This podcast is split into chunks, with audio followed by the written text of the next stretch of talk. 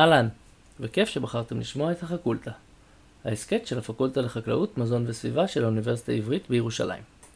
אני שירן בן זאב, תלמיד לתואר דוקטור בפקולטה. לפני כמה שנים הייתי בקליפורניה, בכנס על הגנומיקה של צמחים ובעלי חיים.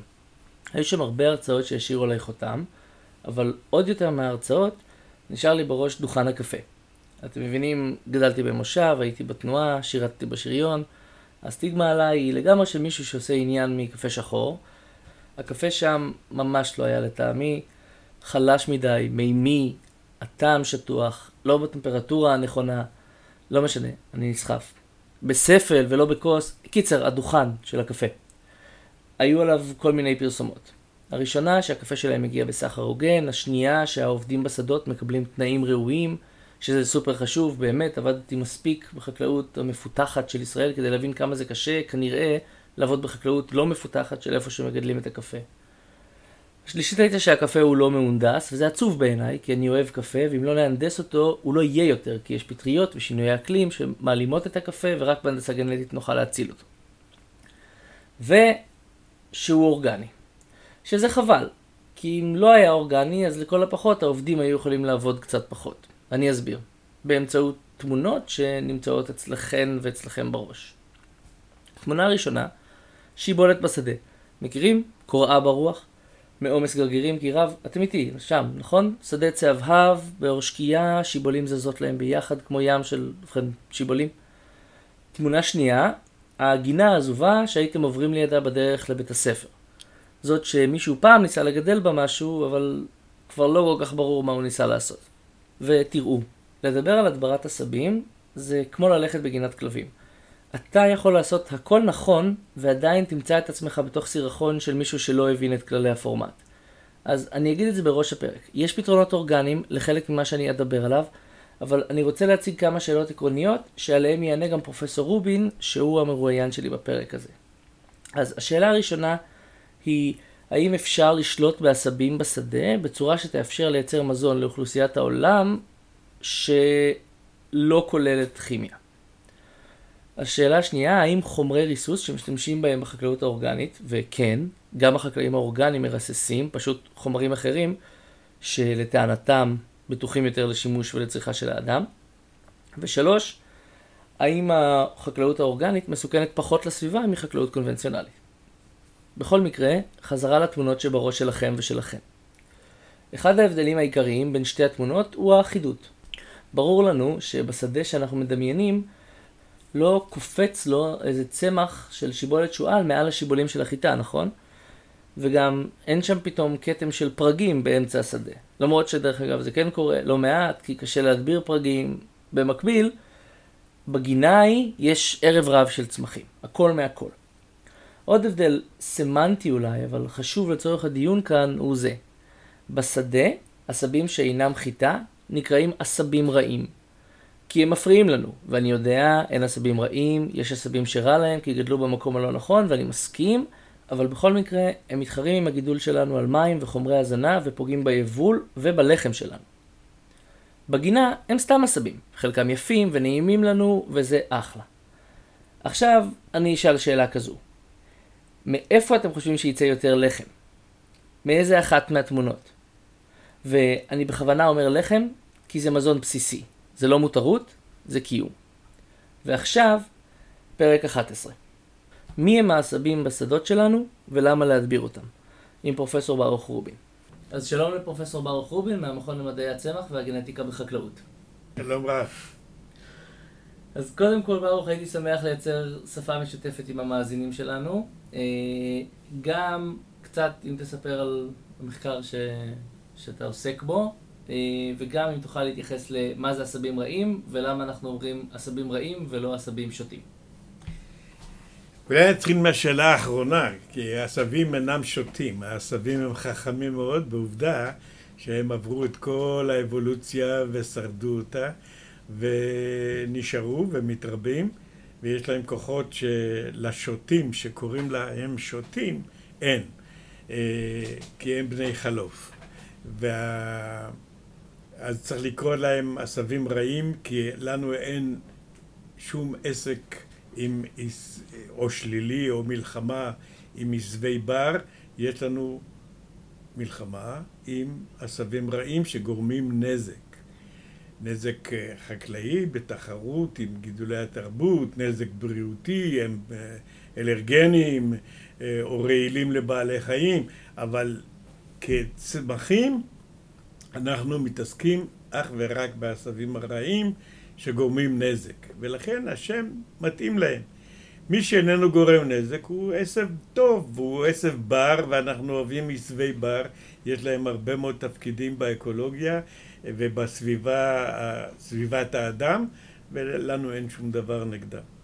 עכשיו, לגבי המחקר שלנו, אנחנו עוסקים בעשבים רעים ובהתמודדות שלהם עם uh, קוטלי עשבים ועם uh, אמצעים אחרים, למשל גידולי כיסוי ועומדי אה, זריעה וכל מיני דברים אגרוטכניים שיכולים לסייע במלחמה בעשבים. אבל עיקר העבודה שלנו בשנים האחרונות מתרכז בהבנת המנגנונים ש... הכותלי העשבים עובדים בהם או פועלים בהם בתוך הצמח, התנועה שלהם, הקליטה שלהם, נתחיל לפי סדר, אז הקליטה שלהם והתנועה שלהם אל אתר המטרה, האינטראקציות שהם עושים עם אתר המטרה ואיך העשבים מתמודדים איתם. כעובדה, אנחנו לא מדבירים את כל העשבים. יש, ההדברה שלנו היא הדברה בררנית ואנחנו צריכים להבין את מנגנוני הברירנות, למה הצמח אחד נפגע והצמח השני איננו נפגע.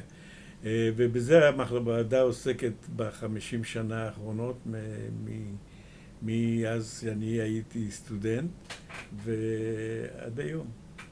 אני אולי רק אחדד, בגלל שהמאזינים שלנו עם רקעים אה, רחבים, שהרבה פעמים הפיתוח של חומר ריסוס, שאולי נדבר עליו תכף, כשאנחנו מייצרים קוטל עשבים, יש, אנחנו מגלים חומר שהורג צמחים. אנחנו לאו דווקא מההתחלה יודעים, היום כבר יותר, אבל בעבר, לא תמיד ידענו מה בדיוק הוא עושה לצמח, ידענו שהוא עושה לו לא טוב והורג אותו. ולכן... אה, אתה, אתה צודק, בעבר היה אה, הפיתוח של קוטלי עשבים, של בכלל של חומרי הדברה, התחיל מעובדה שיש לך כימיקל ואתה בודק אותו, האם הוא קוטל חרקים, או אם הוא קוטל פטריות, האם הוא קוטל חיידקים, האם הוא קוטל צמחים וכן הלאה. היום הגישה שונה לגמרי בפיתוח והם עוסקים יותר. בתכנון מוקדם של המולקולות שייכנסו לשימוש, בעיקר בגלל ההסתכלות הסביבתית. אה, כי אה, הבעיה הייתה שאתה מעמיס על כדור הארץ חומרים סינתטיים שלא היו קודם, הם לא עברו את האבולוציה, הצמחייה לא עברה את האבולוציה בנוכחותם, זאת אומרת לא עברה סלקציה, אה, ולכן ההשפעה של חומרים זרים יכולה להיות מרחיקת לכת, והכי גרוע היא יכולה להיות בלתי ידועה, וזה מה שמפחיד את רוב האנשים. אה, לכן היום אה, הפיתוח נעשה יותר אה, מכוון, ובחלק מהמקומות הוא אפילו קודם כל מחפשים את המטרה, ואחר כך מתאימים לה את הכימיקל. זאת הגישה הנאורה ביותר, או המתקדמת ביותר, כלומר, עברנו בפיתוח. מלמצוא מפתח מ- ולחפש מנעול, למצוא את המנעול. בדיוק. לחפש באיזה תהליך בצמח פגיעה יכולה להיות קריטית. ואז לחפש כימיקלים שיתאימו לנישה הזאת, לאתר הזה. אה, זאת כמובן אה, גישה שמחייבת אה, השקעות גדולות, אבל היא כנראה הגישה ששולטת, השולטת היום בתעשייה הכימית. מעולה. אני רק, אני אעשה... איזה חצי סיכום ביניים, אה, אז אמרנו שעשבים רעים פוגעים ביצרנות של הגידול שלנו, ולכן אנחנו מדבירים אותם, בדרך כלל בשילוב של ריסוס או ריסוס לבדו. כל מיני פעולות אגרוטכניות. וברמה המדעית אנחנו מדברים על, על מולקולה, כמו שאמרנו, שעושה את העבודה. אני הייתי שמח אם הייתי יכול, כיוון שאני יודע שליווית תהליכי פיתוח של, של חומרים, אה, אם יש לך שימוש אה, של מולקולה ספציפית, ותוכל לגעת במה אנחנו יודעים היום שהיא עושה, מה היא משבשת, ולמה בעצם, למה בריסוס, למה אי אפשר להשתמש במנגנון אחר. קלאסי לי לשאול אותך על גלייפוסט, אני מניח שאתה כבר די עייף מלדבר ספציפית עליה. תראו, אה, כמובן המולקולה המפורסמת, אה, גלייפוסט, קוטל העשבים אה, שכל העולם מדבר בו, זה קוטל עשבים שמולקולה מאוד פשוטה, שבכלל נבדקה בראשיתה כדשן זרחני, ולא כקוטל עשבים, עד שבסוף הסתבר שהיא קוטלת צמחים במקום לעודד את הגדילה שלהם. אבל uh, התכשיר הזה, שהוא מולקולה מאוד פשוטה וגם קטנה, הוא מעכב ספציפי של האנזים ESPS, והוא מעכב תחרותי של קשירת uh, זה פוספואנול פירובט, שנכנס והוא חלק חיוני מתהליך של מעגל החומצה השיקמית של ייצור חומצות אמינו ארומטיות.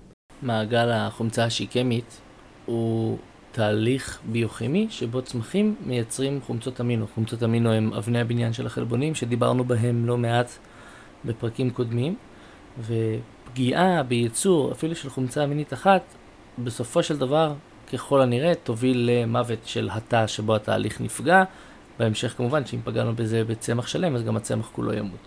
עכשיו, אם קוטל העשבים נכנס במקום הפפ, הוא מעכב את התהליך, ואז בסופו של דבר אין חומצות אמינו ארומטיות. זה תהליך שלא קיים בבני אדם, כי זה לחומצות אמינו חיוניות שהאדם איננו יכול לייצר, והתהליך הזה, אה, בגלל מבנה המולקולה, נפגע כתוצאה מההרבציד בהרבה מאוד צמחים. ובגלל ההובלה המצוינת שלו, המהירה בצמח, הוא נע ביחסי מקור מבלע. יחסי מקור מבלע הם היחסים שבין העלים, שהם כמו סוג של מפעל, או המקור לסוכרים בגלל הפעילות הפוטוסינתטית שמתרחשת בהם, ומבלע הוא האזורים בצמח שצריכים את הסוכרים האלה. איברים שמתפתחים, פרחים, שורשים, פירות וכאלה. ו... אתה מבסס אותו על ההלוואה, והוא רץ לכל מקום שבו יש צריכה של מוטמעים. זה פרמורדיות, מריסטמות, אה, שורשים שלא יכולים לסנטז אה, מוטמעים וכן הלאה. אה, והוא קוטל חד-תנתיים ורב-תנתיים, דגניים ולא דגניים, ועשבים שבדרך כלל תכשירים אחרים לא מסוגלים לגעת. התכשיר הזה הוא מאוד מסקרן, אנחנו למדנו אותו בכמה וכמה עבודות אה, מאסטר ודוקטורט במעבדה. ואני חושב שהעליהום שעשו עליו כגורם לסרטן, נון הודג'קינס, אה, אה, סרטן מהסוג הזה, הוא ככל הנראה לא מוצדק, כי עובדה שבית משפט בשבועות האחרונים אה, פסק שאין קשר בין הסרטן הזה לבין גלייפוסט, אה, וזה בניגוד לבית משפט אחר שקיבל את זה ו... וקבע פיצויים פנטסטיים לתובעים. אה, אבל התכשיר הזה הוא אה, משמש אותנו ככלי מצוין גם להכנת שטחים, כי הפעילות שלו בקרקע מוגבלת מאוד, ולכן אפשר לרסס אותו על שטח שנזרע שעה לפני כן, ולא יקרה כלום בדרך כלל, אה, ואפשר לרסס אותו על אה, שטח שמשובש בעשבים במגוון רחב והוא יקטול את רובם. וזה כמובן אה, מביא לכך שהוא קוטל עשבים שנמכר בשנת 2020 ביותר מחמישה וחצי ביליון דולר. זה ממש מעצמה כלכלית. אה, מייצרים אותו במאות מפעלים בעולם, כי הביקוש שלו הביקוש לתכשיר הזה במפתיע הולך וגדל. למרות? במקום, למרות כל הביקורת. יכול להיות שיש פה גם עניין של הגירה. אני לא פוסל, לא מסיר את זה מסדר האפשרויות, כי אנשים חוששים שאם התכשיר ייאסר, לא יהיה, אז יהיה להם לפחות במחסן אה, כמה... מלאי, מלאי אה, לכמה זמן. אה, זהו, אנחנו בודקים בעיקר את הסיבות לפעולה בררנית של התכשיר הזה, ולמה צמחים פיתחו עמידות לתכשיר. לקח הרבה מאוד זמן אה, עד שהתפתחה עמידות, עד שהאבולוציה המוחשת הזאת פעלה על התכשיר. אה, היום יש בעולם כ-50, 50, אולי קצת יותר, אה, מיני עשבים עמידים שפיתחו עמידות לקוטל העשבים הזה, ביניהם כמה וכמה בישראל.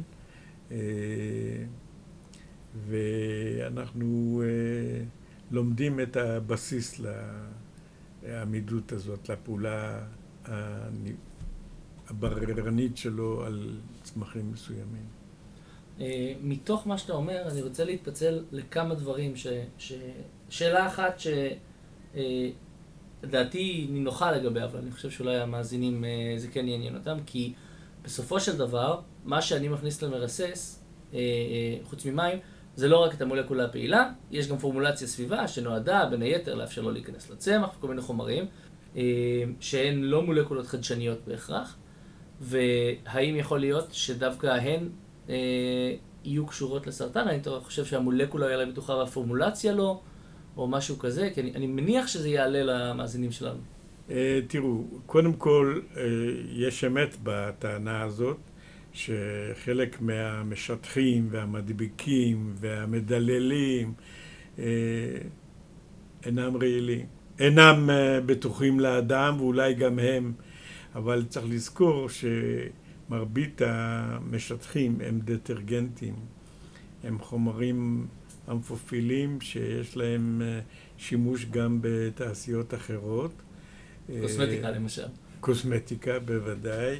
אה, שזה ממש במגע ישיר עם האדם. אה, צריך להבין גם שהפורמולציות אה, שפעם הכילו ממיסים אורגניים הוצאו משימוש. היום עובדים ומוכרים בעיקר, לא רק, אבל בעיקר פורמולציות שאינן מכילות ממיסים אורגניים שהם רעילים לסביבה, והם גם מסוכנים לאדם. אבל צריך להבין שאנחנו מדללים את התכשיר הזה לרמת מיהול כזו, שהתכשירים האלה, הריכוז שלהם נמוך, וצריך להבין גם, אף אחד לא מתרחץ עם קוטלי עשבים. אף אחד לא שותה קוטלי עשבים, והמגע אה, כפי שכתוב בתווית, צריך להיות מינימלי של החקלאי או המיישם או המרסס, אה, שיהיה מינימלי עם התכשיר. אין ספק שהם לא ויטמינים, ולכן לא צריך לצרוך אותם. אבל מכאן ועד אה, הפחד, אה, צריך לזכור שאנחנו לוקחים תרופות. התרופות גם הן פורמולציות אה, תואריות שמכילות לא רק את החומר הפעיל, ברוב המקרים בפארמה, בתרופות, אה, שיעור החומר הפעיל הוא מאוד קטן מכלל התרופה שאתה לוקח. אתה לוקח קפסולה של אנטיביוטיקה שיש בפנים אולי כמה מיליגרמים של חומר פעיל והכל זה מעטפות שיעברו לחומר לעבור את מערכת העיכול וכן הלאה. אז השימוש בפורמולנטים אה, הוא לא זהה כמובן למה שאנחנו משתמשים בחקלאות, אה, אבל די דומה. והרעילות, כדי לקבל רישוי, אה, החומר הפעיל עובר מבחני טוקסיקולוגיה מאוד מפורטים, אה, שעולים הון עתק. הם עולים קרוב ל-200 מיליון דולר. אפשר לומר ששלושת רבעי מזה הולך להוצאות על בדיקות טוקסיקולוגיות. פורמולציות הן פתוחות לאדם. לא במגע ולא בזהו, כמה שאפשר. אגב, זאת הסיבה גם למשל שהשימוש ב... באבקות רחיפות, באבקות בכלל בתוך כותלי עשבים, אה, בעצם נגמר. כבר אין דברים כאלה. פעם היו אה, משתמשים בת, בת, בפורמולציות של אבקה שנטחנת דק, ואז כשאתה ממלא את המרסס או שוקל את החומר, היה עולה לך ענן אבק והיית נושם. היום הדברים האלה פסו מן, ה, מן הנהלים ועברו לפורמולציות אחרות או פורמולציות אה, מתחלבות שהן נוזל או פורמולציות שהן בגרגירים. ב... שעברו אה, גרגור או אינקפסולציה, ולכן הסכנה של המגע הישיר של האדם עם, של החקלאי עם התכשיר הלך והצטמצם בצורה משמעותית. כן. צריך להגיד שכל שכן הצרכן בקצה, שאוכל את התוצרת, שהוא רחוק מזה כמה רמות. לגבי הצרכן בקצה, הדברים נבדקים ונטחנים עד דק. במערכת הטוקסיקולוגית. התכשיר נבדק אם הוא מבוסס על חיטה, הוא נבדק גם בקש והוא נבדק גם בגרעינים, ואם הוא אה, מבוסס במטע התפוח, אז התפוח נבדק וברור שבתוך העגבנייה שרוססה לפי התקנון, לא בניגוד לחוק, לא יהיו שאריות של חומרי הדברה, ולכן המזון, גם בדיקות של משרד החקלאות שהופיעו השבוע באינטרנט, באתר של משרד החקלאות, הראו שקרוב ל-90% מהדוגמאות של פירות וירקות שנבדקו עמדו בתקן, תחת לסף המותר בשימוש. וזה כמובן נובע מכך שהחקלאים יותר מודעים לעניין וגם לעקיפה שהחלה להתגבר בשנים האחרונות, וכמובן המודעות שזה לא ויטמינים. ולכן צריך להיזהר, והחקלאי נזהר, מה גם שזה עולה לו המון כסף. זה בדיוק מה שרציתי להגיד, שגם אם נעשה את הריאל כלכלה פה, אז גם לחברות הכימיקלים ש... וגם לחקלאים אין אינטרס שהחומר יהיה מסוכן, כי זה הפסד אדיר של כסף. ודאי. תארו לעצמכם שחקלאי שממלא מרסס של אלף ליטר, מכניס בפנים עשרת אלפים, עשרים אלף שקל. והוא היה עושה שמיניות באוויר בשביל להוריד את זה לחמשת אלפים שקל. ואם הוא משקיע עשרים אלף שקל, סימן שהוא באמת באמת זקוק לזה. ואנשים מתעלמים מזה, הם חושבים שהחקלאי רואה עשב בשדה שלו, מיד רותם את המרסס לטרקטור, ממלא את זה בראונדאפ ורץ להשמיד את העשב הזה. לא רק לא את ולא מקצתה. לא מיניה ולא מקצתה. גם מחייב, היום אנחנו מפתחים שיטות של אה, יישום מדויק, אה, גם איתור של העשבים, שהוא בדרך כלל בכתמים, וגם לנסות למצוא אפשרות זה עדיין בחיתולים, עם כל הרצון הטוב, הטכנולוגיות האלה מתפתחות לאט לאט, גם הרובוטיקה בעניין הזה מתפתחת לאט, אבל היא מתפתחת בכיוון הנכון, שמאפשרת לחקלאי באמצעים לא יקרים במיוחד, כמו רחפנים וכמו אה, יישום בדרכים אחרות, שיהיה אה, יישום יותר מכוון, יותר ממוקד על העשבים. ופחות סתם ככה על כל השטח. כי זה גם עולה המון כסף. אני לא תכננתי לשאול אותך את השאלה הזאת, אבל בגלל מה שאמרת, אה, וגם בגלל ששנינו היינו בהרצאה בכנס, וגם שם זה הרגיש לי. אה, הרבה פעמים כשאנחנו מדברים על עלויות ייצור, כמו שהזכרת עכשיו את החקלאי, אז יבוא, או תבוא המאזינה הלא מנוסה, אה, שאין לה היכרות, או מאזין, ויגיד, אם יש עשב אחד, אז למה לא לשלוח פועל שיוציא אותו? ובזה זה נגמר. ואני רוצה להתייחס בדיוק לעניין הזה, בקצה יש שני, אה, אה, שתי סיבות שאני חושב שמצדיקות את השימוש בכימיקלים בצורה שהיא מוחלטת. אחת, זה החיסכון בעבודה איומה, שהעבודה של יישום זה עבודה קשה ועל גבול הבלתי אפשרית בשטחים, בשטחים גדולים. והשנייה זה שאם לא רוצים להגיע למצב של כמעט עבדות, אז ללא הכימיקלים אנחנו לא יכולים לייצר אוכל. וזה זה, זה בדיוק הרמה הזו. לדבר הזה יש אספקטים סוציו-אקונומיים אה, ש... שבהם מעורבים אה, חתכים שונים של האוכלוסייה שלנו. ומי שעושה את עבודת האיסוב הידני, למשל בחקלאות אורגנית, או אפילו בחקלאות קונבנציונלית, כאשר נזקקים לאיסוב ידני, וזה קורה, מי שעושה את האיסוף הוא הקסטה הנמוכה ביותר בחברה הישראלית, וזה שילוב של נשים, ילדים. ולא רק של ילדים ונשים, אלא שבדרך כלל הם גם בני מיעוטים. זה עצוב, וזו סוגיה שהיא לא נעימה, אבל זו גם האמת. ואנשים לא מבינים שכשאתם אוכלים אוכל אורגני, או מזון אורגני, או ירקות אורגניים, ירקות אורגניים, בעיקר בפירות זה פחות משמעותי, אבל מי שמעדיף ירקות אורגניים, שיזכור שהייצור שלהם עמוס בזיעה ובעמל ובגב של האנשים האלה. האנשים האלה הם, הם היו יכולים בפוטנציה להיות מדענים, לשבת על שפת הבריכה ולשתות קוקטייל, במקום לכרוע ברך ולהסב את ה... להוריד, למשוך עשבים ולהוציא אותם החוצה מהשדה.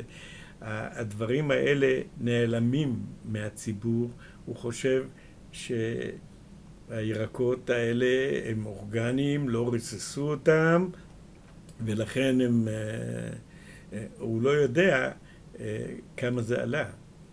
אולי הוא יודע כי הוא משלם יותר, אבל בסך הכל מעבר לעלות הכספית, יש פה עלות חברתית ממדרגה ראשונה. אני רק אספר לכם שהיה נשיא בארצות הברית מג'ורג'יה, והוא בזיכרונות שלו כותב, אחד הדברים ששנאתי זה היה שכל בוקר לפני שהלכתי לבית הספר, הייתי חייב לעבור בחלקת הבוטנים של המשפחה ולהסב ולהוציא עשבים. הוא אומר, אין לכם מושג כמה העבודה הזאת קשה, מעייפת, שוברת את הגב, ואני זוכר אותה, ככה הוא, אני מצטט אותו פחות או יותר במדויק, אני זוכר אותה לדיראון עולם. אה, אז זה אה, אמר איש מכובד מאוד שאנחנו גם אה, הרצנו פה במדינת ישראל, ג'ימי קרטר. אז זה לכם לגבי עיסוב ידני. אני רק אגיד שזה לא רק בישראל. לא, לא, בכל העולם. לא משנה איפה. בכל העולם הקסטה הנמוכה, המהגרים. בקנדה, אני הראיתי את זה בשלשום לתלמידים שלנו. בקנדה זה הודים, בגרמניה זה טורקים, ביוון זה אלבנים, ארה"ב ובקליפורניה זה כאלה שבאים מדרום אמריקה, מהגרים חוקיים ולא חוקיים שעוברים את הגבול ונכנסים לעבודה הזאת, שוברת הגב הזאת, וצריך להתחשב גם בזה. למה צריך לעודד שימוש נכון בכותלי עשבים? אני, אני אתחבר רגע לסוגיה האורגנית. אה, יש בדיחה מאוד ישנה וגרועה למדי בעיניי, בגלל שהיא אה, נאמרת על ידי אנשים כמוני, עם אג'נדה כמו שלי, אבל שבין חקלאות אורגנית לחקלאות קונבנציונלית יש הבדל של אה, יום, ולילה, כי כן. בחקלאות הקונבנציונלית מרססים ביום ובאורגנית בלילה. אני, אני, אני מניסיון ומחשיפה שיש לי עם חקלאים אורגניים בישראל, אני לא יכול להעיד על מדינות אחרות בנושא הזה, אבל בישראל אה, כל החקלאים שפגשתי בהם ושהם מגדלים אורגניים הם אנשים ישרי דרך ואני מאמין לכל מילה שהם אומרים. זה גם לא כדאי להם, מכיוון שקל מאוד לבדוק את השאריות.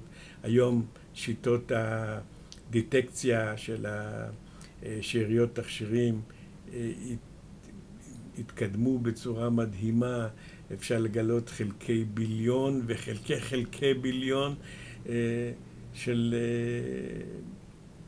אה, תכשירים, ולכן בואו נצא מתוך הנחה שבישראל החקלאים האורגניים הם אנשים ישרים והם לא משקרים. אני הם לא מרמים. מאוד מאוד מסכים, ורוצה להגיד שבכל זאת, אומנם אה, לא את אותם חומרים, אבל כן יש שימוש במרססים אורגניים, יש תכשירים אורגניים שמותרים בריסוס. שהם מורשים לשימוש, יש, אה, יש אה, מערכת בקרה, אם אתה מוכר ל... לשוק האורגני, אתה צריך לבוא עם סרטיפיקט של חברה שנותנת לך אישור שאכן המוצר שלך אורגני. בישראל יש שתיים או שלוש חברות כאלה, אחת מהן שייכת לממשלת ישראל, למשרד החקלאות. שירותים להגנת הצומח. והם נותנים היתר לתוצרת שלך כאורגנית. והאירופאים שאנחנו מייצאים אליהם הם עוד יותר דקדקנים והם בודקים הם, זה לא עובר. לרמות זה לא הולך. זה לא, לא צריך גם... אני חושב שאנחנו עסקנו גם בהדברת עשבים, אה, בפיתוח טכנולוגיות לחקלאות האורגנית, יחד עם פרופסור סרנגה, אה, אבל אה, הם סובלים מהיעדר תקציבים וקשה מאוד לעבוד איתם היום. אני, אני רוצה עוד קצת לדבר על, על האורגני ברשותך. חלק מהחשש שלי באכילה של מזונות אורגניים זה בדיוק מה, מהדבר הזה. מהצורך לפעמים כן להשתמש בחומרים, ויש כל מיני חומרים שלא עברו פיתוח סינתטי, כמו שהזכרת קודם, כמו כל מיני גופרות של כל מיני מתכות וכאלה. ומצד שני, אני מרגיש שיש איזה, איזה פער. כלומר, אנחנו אה, אוכפים, בודקים ומבררים את החומרים הסינתטיים שייצרנו בעצמנו הרבה יותר מאת החומרים שלא אנחנו ייצרנו, אבל אנחנו כן משתמשים בהם בחקלאות האורגנית. תראה, אה, אני לא יודע אם אתה יודע, אבל גזר עמיד לנפט. אז כשאני הייתי צעיר, ריססו גזר עם נפט. ולגזר היה טעם של נפט כמובן, אבל הוא השמיד עשבים ולא השמיד את הגזר. לכן נפט שהוא תוצר טבעי, תוצר אדמה אמיתי, אה, היה מותר לשימוש, או גופרית. מותר היום, או שאני מעריך שגם היום, היה מותר בעבר וגם כנראה היום, מותר להשתמש בתכשירי גופרית אה, למלחמה במחלות צמחים. ו... כל זה בחקלאות האורגנית. בחקלאות האורגנית. היום יש נטייה לחפש ולמצוא אה, תכשירים ביולוגיים, אה, למשל תוצר של אה, מיקרואורגניזמים, מחלות למשל, להדביק בפתוגנים סלקטיביים, עשב מסוים. אבל צריך לזכור שבהדברה ביולוגית של עשבים, ההדברה הזאת מוגבלת בעיקר לעשבים מאוד מיוחדים, שהם רב-פונדקאיים, אה, מפוזרים בכל אזורי הארץ, והם מהווים איום סביבתי. למשל, אה, באפריקה, באגמים, וגם במקומות אחרים בעולם, בברזיל, בדרום מזרח אסיה, אה, יקינטון המים. חונק את, ה, את האגמים, חונק את התעלות, חונק את הנהרות, הולך ומתרבה.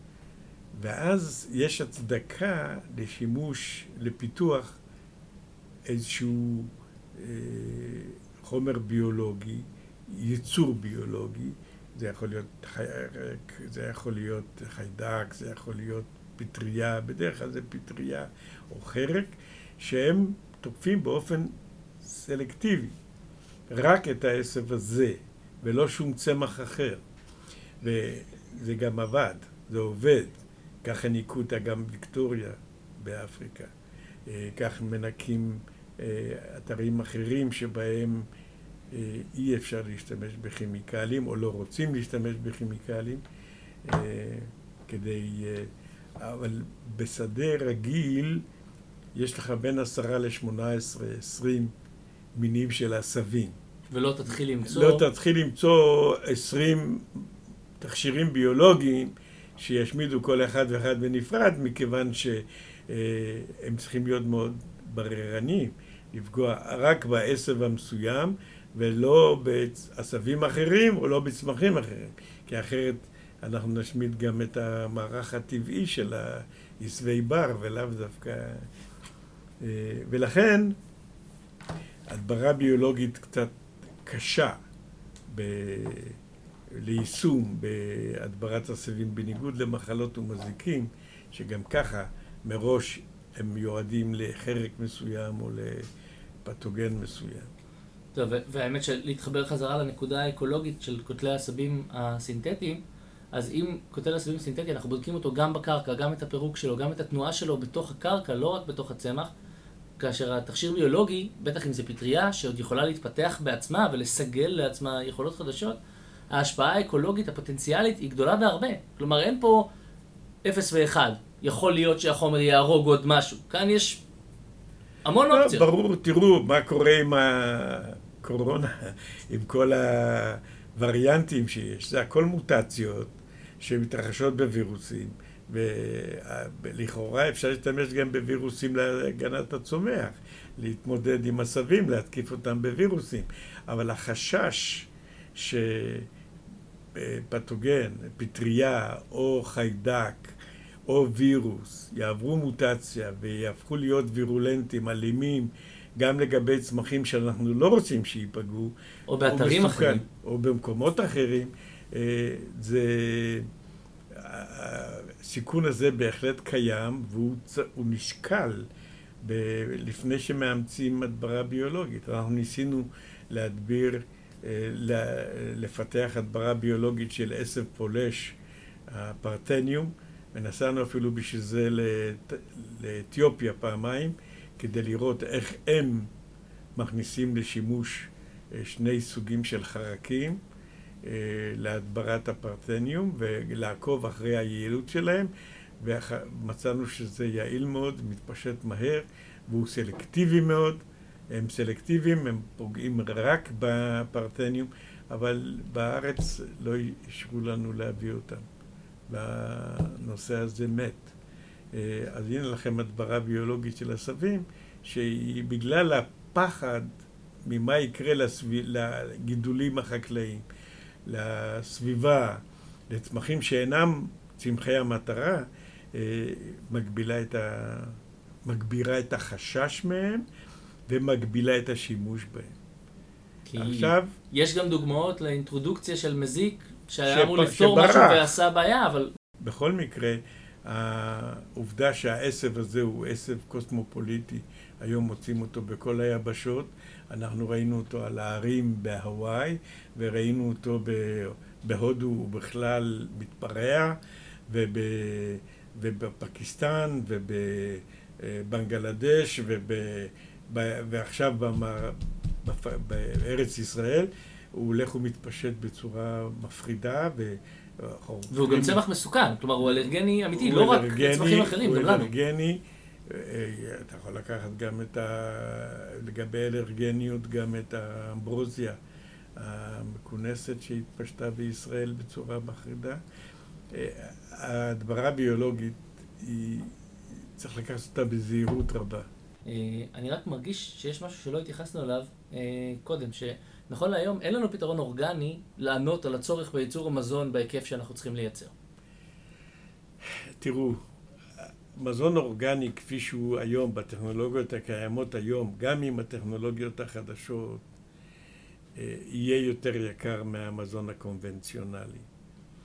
ואם אנחנו רוצים בתחזית לעמוד בגידול של האוכלוסייה ובצרכים ואנחנו מדינה שקולטת עלייה. האוכלוסייה בישראל רק הולכת וגדלה. אה, הצרכים לא פוחתים, הצרכים הולכים וגדלים. אני לא חושב שצריכת ירקות ופירות תקטן, אולי תגדל בעתיד, היא אמורה לגדול. גם מבחינה כמותית וגם פר אדם היא תלך ותגדל, מכיוון שיותר ויותר לומדים להבין את הערך התזונתי הכביר שיש לפירות וירקות אה, ולא לאוכל תעשייתי, מזון תעשייתי. אה, כל הדברים האלה אה,